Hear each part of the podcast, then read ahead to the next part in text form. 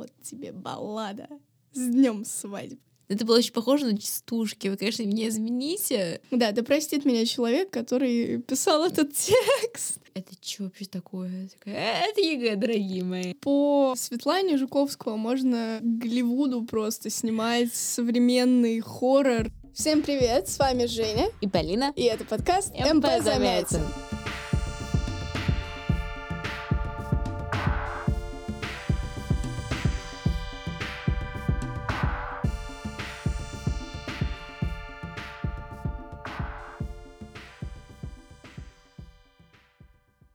Сегодня мы вернемся к лирике немножко, а там очень от нее отвлеклись. Вернемся к лирике, окунемся в романтизм и поговорим про балладу Василия Андреевича Жуковского.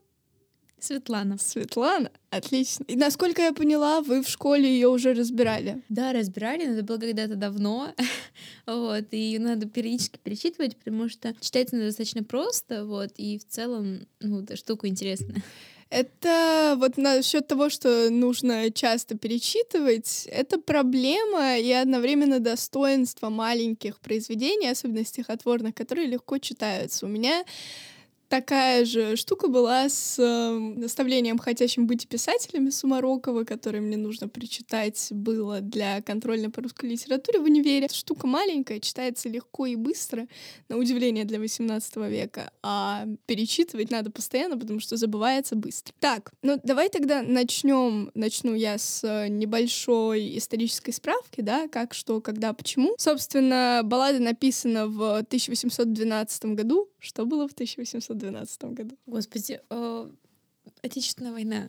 Да, Наполеон сжег Москву, а Жуковский сидит у себя и там что-то пишет. Нет, конечно, было не так.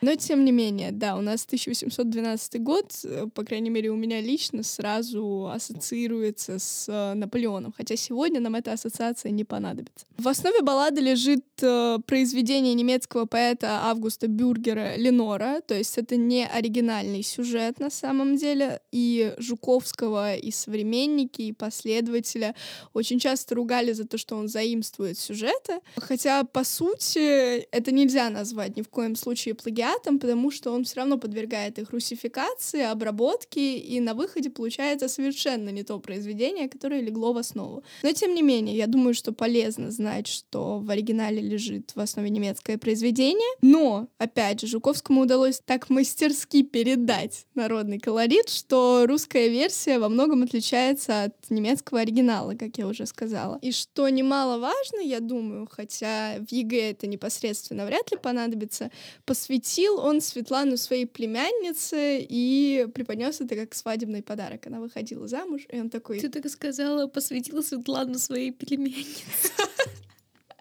Простите.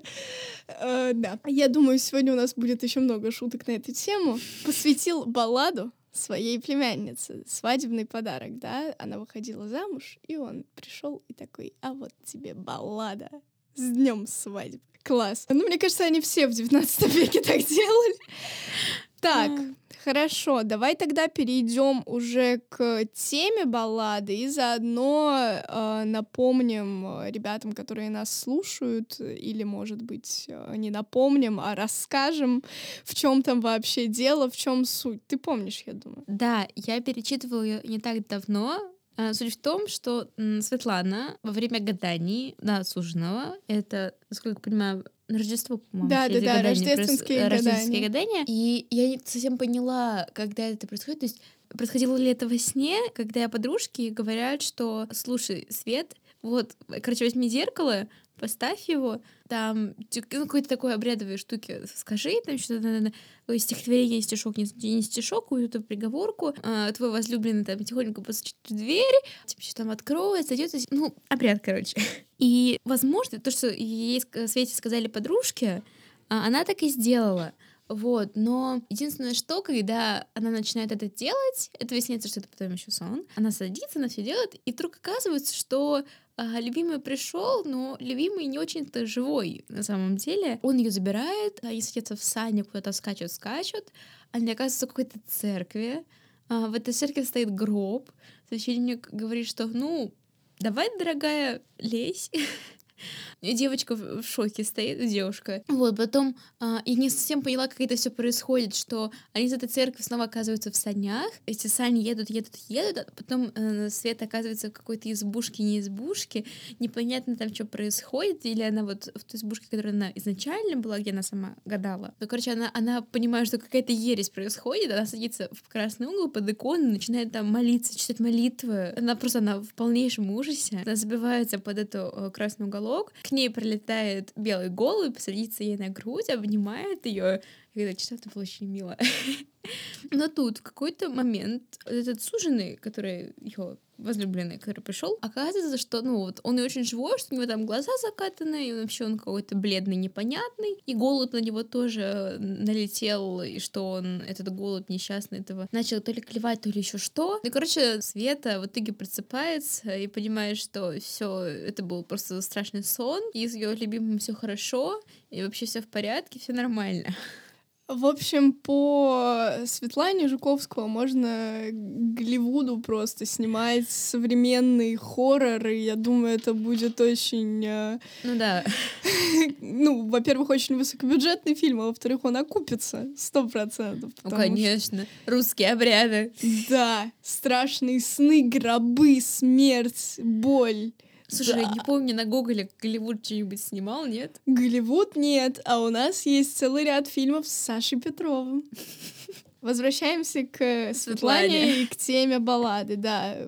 Шикарный, краткий, подробный пересказ от Полины только что вы услышали, друзья. А я все-таки немножко вернусь не к линии, не к хронологии повествования, а к тематике и к идее, к проблеме. Я думаю, это очень бросается в глаза, особенно если мы говорим о романтических балладах, а Жуковский как раз в то время, в самом начале XIX века, творил в духе романтизма, и Светлана — это, конечно, тоже романтизм. И там все построено на антитезе, да, вот это вот жуть, ужас сна и счастье от пробуждения, от того, что все на самом деле в порядке, это всего лишь страшный сон, да. И вот это время рождественского гадания, окутанное такой овеянной немного, может быть, тайной, тоже каким-то страхом подспудным. И счастливое пробуждение, которое на следующий день приносит облегчение и радость. Все это, конечно, у нас построено на антитезе, и благодаря этому как раз просматривается отлично вот этот контраст,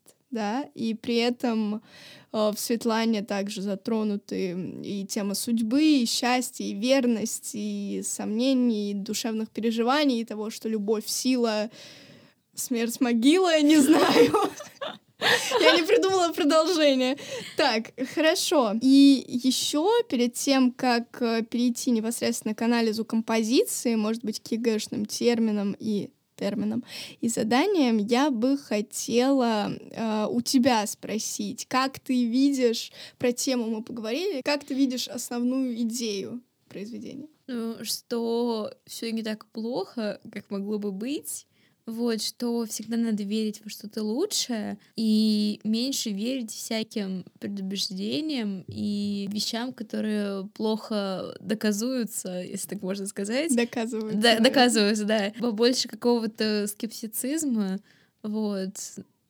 Да, как-то так. В целом, с одной стороны, я могу с тобой согласиться, потому что рождественские гадания, особенно в современном мире, это что-то, к чему вряд ли можно относиться серьезно, да, это больше со скепсисом идет отношение, и оно более предвзятое. Но я бы хотела сказать, что для времени, когда Жуковский это писал, да, это у нас самое начало XIX века, рождественские гадания как бы были нормой. То есть так делали просто все, повсеместно. Поэтому я думаю, что эта трактовка очень классная и имеет место быть с современной позиции. А если мы говорим об идее, которую туда закладывал Жуковский, наверное, это немного другое. Я бы сказала, наверное, что здесь как раз одна из основных идей в том, что истинная любовь, которую испытывает Светлана, может быть, истинный страх за своего любимого человека, за то, все ли с ним в порядке, вот это беспокойство, которое тоже является частью истинного светлого чувства любви, любви и непоколебимая вера способны устранить любые страхи и сомнения, которые, собственно, Жуковский транслирует в ее сне, да, где гробы, смерть, боль, вообще непонятно, что происходит. Кстати, мне очень нравится в целом атмосфера сна, которую он создает. Про сны мы говорили в одном из прошлых выпусков, но сон Светланы там не затронули, приберегли его на потом, тем более, что он занимает 90% произведения. Так вот, мне очень нравится, как передано вот это вот ощущение сна, когда не очень понятна реальность это или сон, и не только Светлане, что понятно, но и читателю. Вот ты когда рассказывала, тоже неоднократно останавливалась на том, что не всегда понятно, во сне это происходит или нет. Ну, нет, там, имею в виду, в самом начале, когда девушки там в целом все гадают, там непонятно, сон это или что, а вот дальше, то есть самый конец, там говорится, что Светлана проснулась, вот, что жених жив, все в порядке, и в конце там же Жуковский еще говорит: мораль моей басни вот такова, и перечисляет. Ну, по сути, да, хотя на самом деле вот эта формула «мораль сей басни такова», она больше для классицистов подходит, а здесь... Ну нет, там прям прямым текстом это было. Ну, здесь все-таки, конечно, романтизм, но это и Жуковский. А Жуковский... Не знаю, мне почему романтизм? Почему романтизм? Почему романтизм? И вообще, я у тебя это хотела спросить. Хорошо, нет. Окей, как ты думаешь, почему романтизм? Это романтизм. Вот я тебе заявляю авторитетно, что это романтизм. Расскажи, почему. Ну, один из вариантов такой, что вот есть...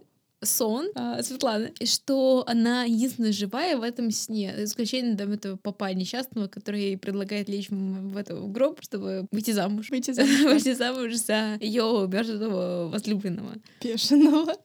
Вот, ну то есть просто для меня это же, ну, по большей части сон, и во сне она просто видит всякую дичь, ну, конкретность для меня романтизм предполагает, что у нас есть какой-то герой, который отрицает всю эту реальность, который его окружает, как Мцыри, один из ярких примеров, который проходит в школе, который известен большинству людей. То есть просто сравнить Мцыри, сравнить Светлану — это же абсолютно разные вещи. Конечно, разные. Смотри, романтизм — это на то и не жанр, а именно литературное направление. Конечно, у него есть какие-то, условно говоря, каноничные пункты, каноничные особенности, которые повторяются из произведения в произведение, да, романтическое, да, из романтического произведения в другое романтическое произведение переходит.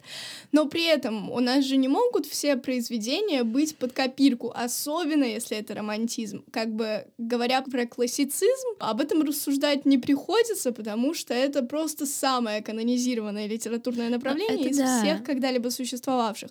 А романтизм, он менее канонизированный, да, там есть какие-то определенные постулаты. Вот, например, как ты правильно сказала, Светлана, за исключением папа, в своем сне единственная живая душа, единственный представитель мира живых.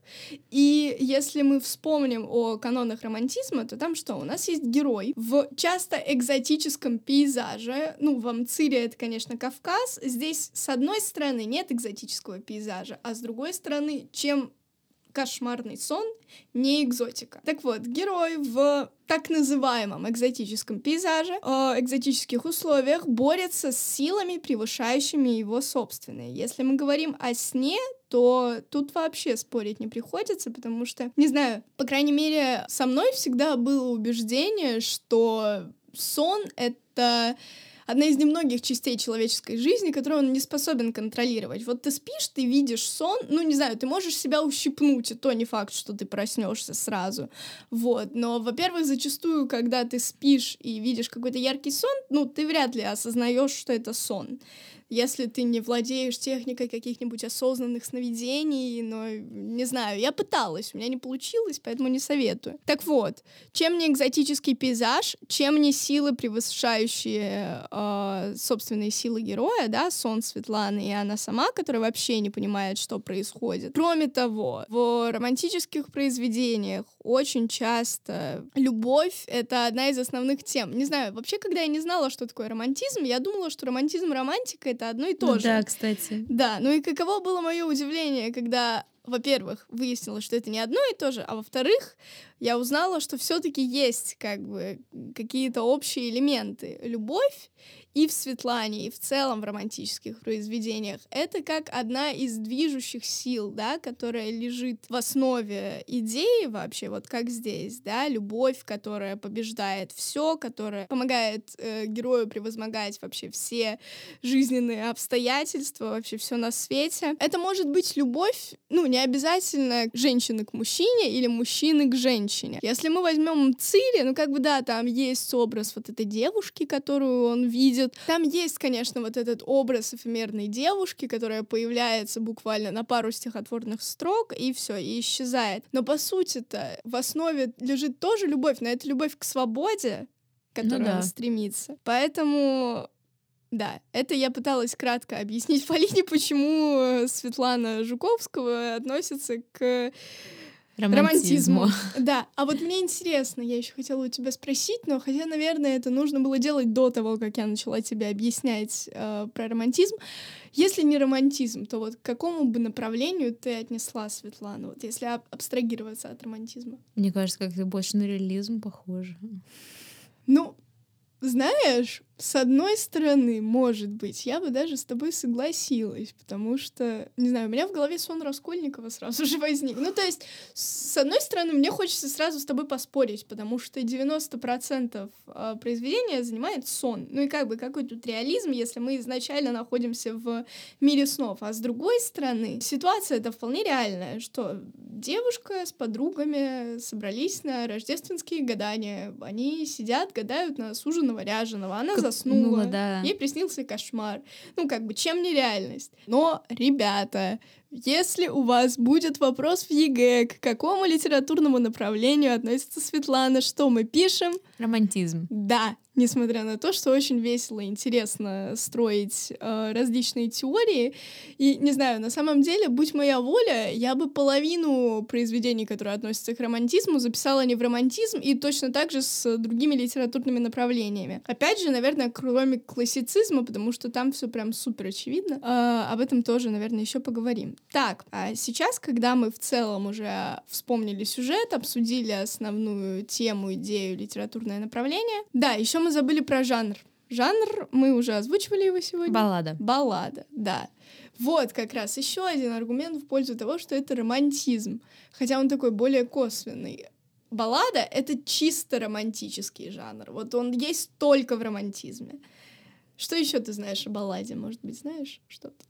Она относится к лирике, к роду литературы. Да, отлично. Род литературы — лирика. Может быть, что-то еще? О, блин, не помню.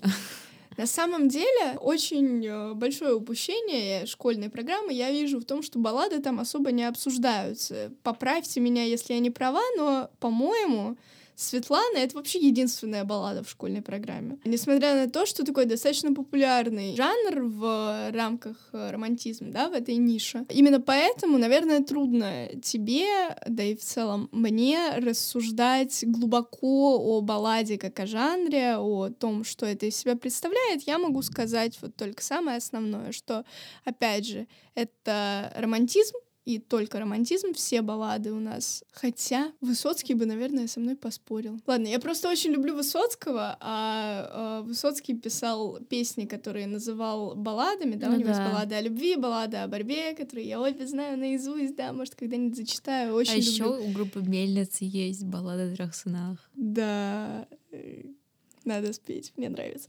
Так, но когда-нибудь не в этом выпуске.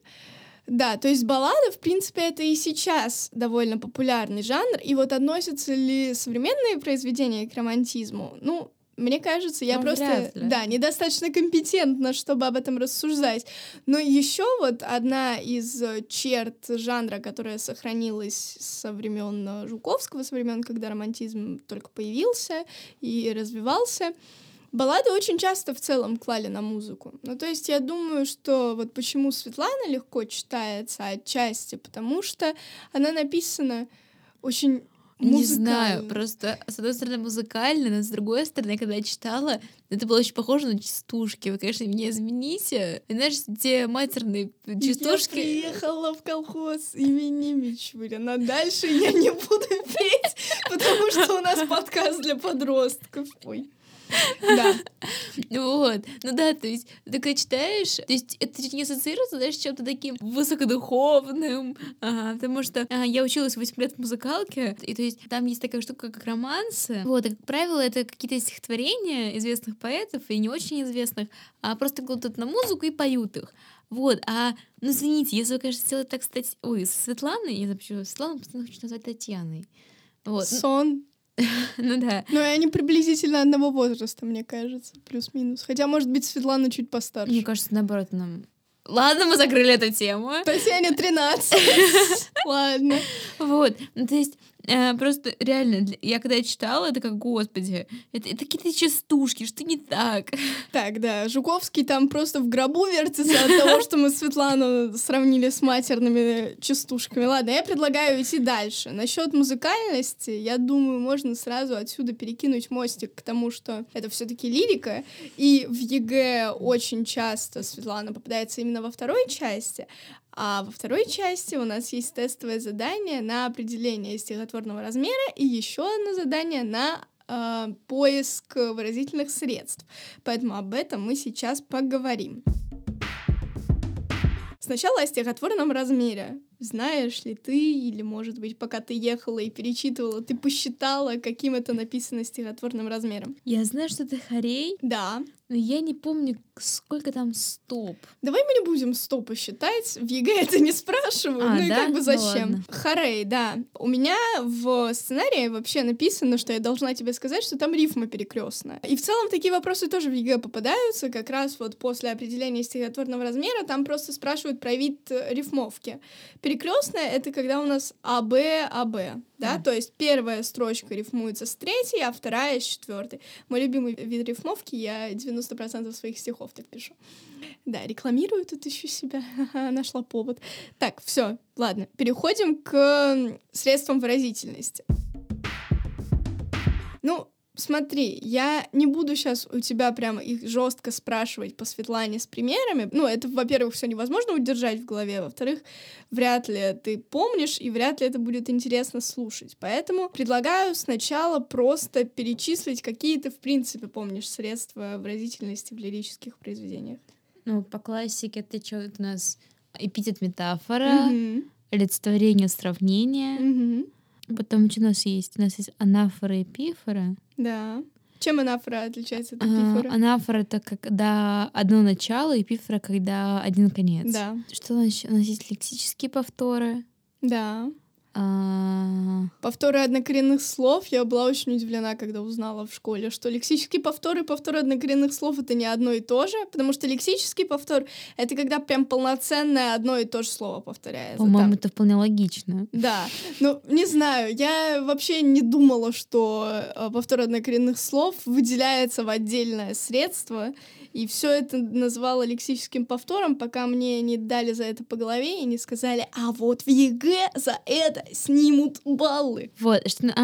у нас есть градация, есть гротеск, есть ирония, сарказм. Я много чего знаю. Какая прелесть. Да, ирония, сарказм. Ну, этого точно нет в Светлане, хотя хотелось бы. Но вообще, на самом деле, ты назвала все основные средства, которые попадаются в ЕГЭ, и более того, все основные средства, которые встречаются в Светлане. Я тут себе выписала с примерчиками. Из метафор там есть мертвое молчание, свет судья лукавый. Из эпитетов, ну, эпитеты там можно даже не считать, потому что да, если мы говорим про лирики, да, они везде. Ну, милый, про своего возлюбленного, да. Статный или тайный, это уже не про возлюбленного. Есть сравнение, да, мчат как будто на крылах, в ней душа, как ясный день, и так далее, и так далее. Есть олицетворение. Кстати, по поводу олицетворения. Олицетворение иногда может считаться метафорой. То есть, грубо говоря, это олицетворение как часть метафоры. Да, это частный случай метафоры, по факту. Тут даже не грубо говоря, ну просто это просто еще факт. В ЕГЭ по-русскому может встретиться, что если у вас нет метафоры, но есть олицетворение, то есть они могут быть либо одно, либо другое, например. Ну вот да. Там может быть либо олицетворение, либо метафоры, то есть вместе их вряд ли дадут. Ну вот да, такое редко бывает, хотя, слушай, после того, как мне на пробнике по русскому попался текст про политические партии, мне уже как бы ничего не страшно. Боже, можно хоть где-то отдохну от общаги? Там еще нужно было сочинение потом писать, а текст реально, ну не знаю, мне кажется, по моим ощущениям, его писал какой-то максимальный душнило, там терминов больше, чем нормального языка. И вот по этой ереси нужно было еще писать сочинение. Да, да простит меня человек, который писал этот текст. Надеюсь, он нас не слушает. Надеюсь. Да. И помимо, еще если говорить про средства выразительности, которые мы не назвали, есть гипербола. Гипербола и литота. Ой, точно забыла про них. Да, гипербола — художественное преувеличение, литота — художественное преуменьшение. В Светлане встречается гипербола, да, например, тьма людей во храме, от копыт их поднялась вьюга под ногами, да, ну то есть... Ну, кстати... Гипербола, мне кажется, встречается очень часто, а литота наоборот. То есть, мне кажется, я почти не знаю произведений, где она могла бы быть. Литота, да, она встречается реже, и я тебе помогу с произведениями. В основном это басни. У Крылова прям очень часто литота встречается. И это в целом характерно. Особенно очень часто употребляют и гиперболу, и литоту в произведениях, где прям нужно показать контраст характеров, контраст размеров, контраст... В целом гипербола... В целом контраст, да. Гипербола и литота — это одни из тех средств выразительности, которые используются авторами для изображения яркого контраста. Отлично, просто прекрасно, я довольна. И я бы хотела сейчас перейти к заданиям ЕГЭ. Я была очень удивлена, потому что, когда я для сценария их подбирала и искала на сайте ФИПИ, Светлана мне попадалась исключительно в 12-х. Сочинениях, в 12-х темах. Во второй части, как в лирике, я ее вообще практически не встречала. Поэтому сегодня мы, наверное, только очень вскользь это обсудим. Ну смотри, все основные термины и средства выразительности мы обсудили. Единственное, опять же, если у нас будет 6-е и 11-е сочинение, да? Ой. Ну, они тоже сочинение. Да, задание. В общем, сочинение, да. Сочинение, где могут просто спросить что-то по отрывку, там что может быть? Там про тему, про, может быть, какие-то романтические веяния, да, про сон. И вот на сопоставление со снами героев у нас был про это целый выпуск, но, может быть, вот ты накидаешь сейчас, с чем бы ты сопоставляла именно сон Светланы? С Татьяной, со сном Татьяны. Кто у нас? А, может быть, со сном Сони Фамусовой. Угу, вот. Угу. Там тоже про любовь, потому что... Ну да, а так вроде все. Ну, в целом, этого, я думаю, будет достаточно. Особенно мне нравится идея со сном Сони, потому что... Хотя сон Татьяны тоже подходит. Сон Татьяны подходит в том плане, что он прям очень... коррелирует со сном Светланы. Да, там тоже какая-то ересь была, там медведи, не медведи. Да, там тоже кошмар, в общем. А сон Сони, ха-ха, это, ну, не то чтобы кошмар, но там тоже про любовь, там тоже затрагивается. Там, мне кажется, можно взять как на схожесть, так и на различие, потому что он похож в том, что это оба сны, а различие, что у Светы все плохо, тишина и мертвые с косами стоят, а все-таки у Сони там все-таки как-то получше. Ну всё. Вот да, там более он жизнерадостный, потому что Фамусовой снится не кошмар. Отлично. Тогда предлагаю перейти к 12-м темам, которые я нарыла. Просто накидаем тезисно. Есть общий вопрос, не конкретно про Светлану. Как в произведениях Василия Андреевича Жуковского проявляются основные принципы романтической поэзии? Про это мы сегодня говорили. Господь Бог. Это Господь и Иисус Христос. Давай. Ну, во-первых, что противоставление так или иначе персонажа к окружающей среде. А что еще там можно сказать? Да, так или иначе, какая-то любовная, Господи. Любовь, сила, смерть, могила, да? Да.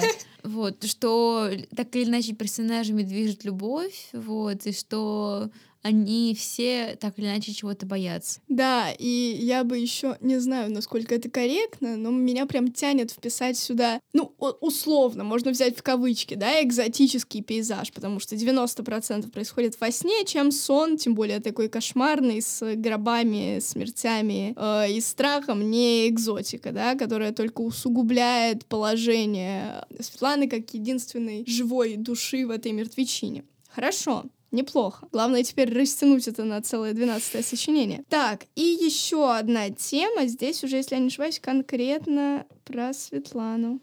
А нет, не конкретно.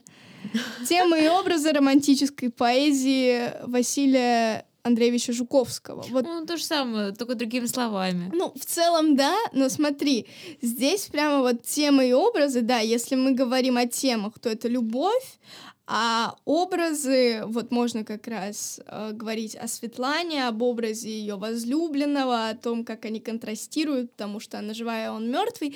Все-таки предыдущая тема у нас больше именно на принципы романтизма, которые реализуются в поэзии Жуковского, а здесь темы и образы. Ну да, согласна, в целом то же самое.